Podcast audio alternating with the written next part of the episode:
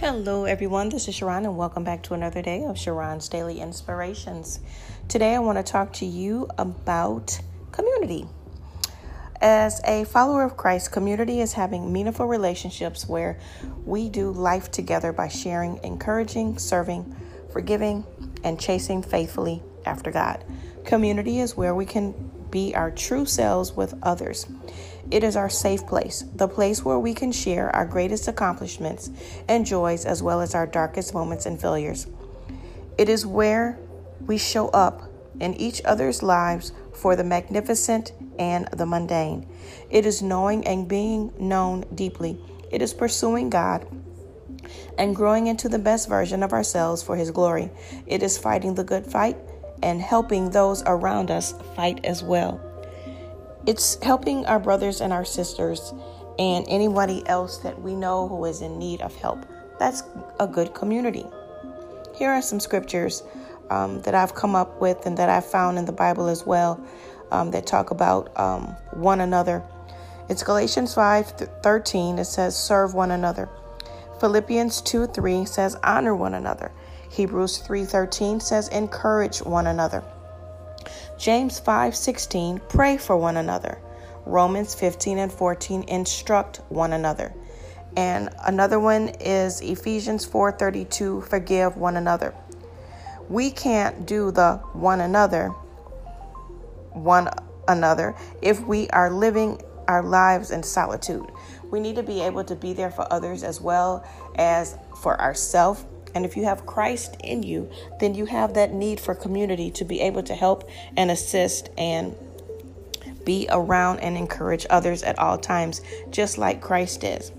Not only that, but you will um, look for godly relationships. I've been talking about relationships all month, and I hope that um, that has helped you gather yourselves, be true to yourselves, find out what type of relationship you're looking for in a friend, in a family member, in your spouse, um, and even in yourself, helping you find out what type of a friend are you. I want you to be one that serves others, helps others, honors others, pray for others, and gives them instruction and lets them know the truth at all times. When you choose to alienate yourself from others, one anothering, people um, beyond your reach, you miss out on the deepest type of friendship that the love of God that's inside of you can offer. So I want you to, again, be transparent with yourself, be open and honest, and come to know that you are in need of godly covenant relationships. Continue to Focus on getting out of the relationships that cause you harm, that do not build you up, but only those that tear you down. Get out of those relationships quickly. Ask God for deliverance. Ask God to show you how to get out.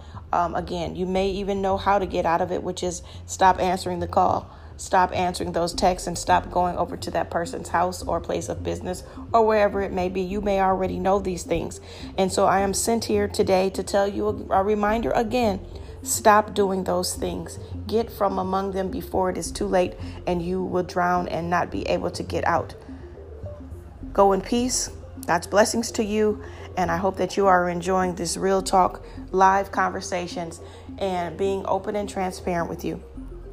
God bless you and strengthen you and keep you safe and give you the right direction. And hopefully, you are heeding these instructions in Jesus' name. Amen. Thanks everyone for listening.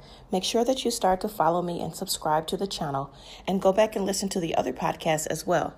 Thank you very much for your support. Have a wonderful day. I'll talk to you soon. Bye. Mwah.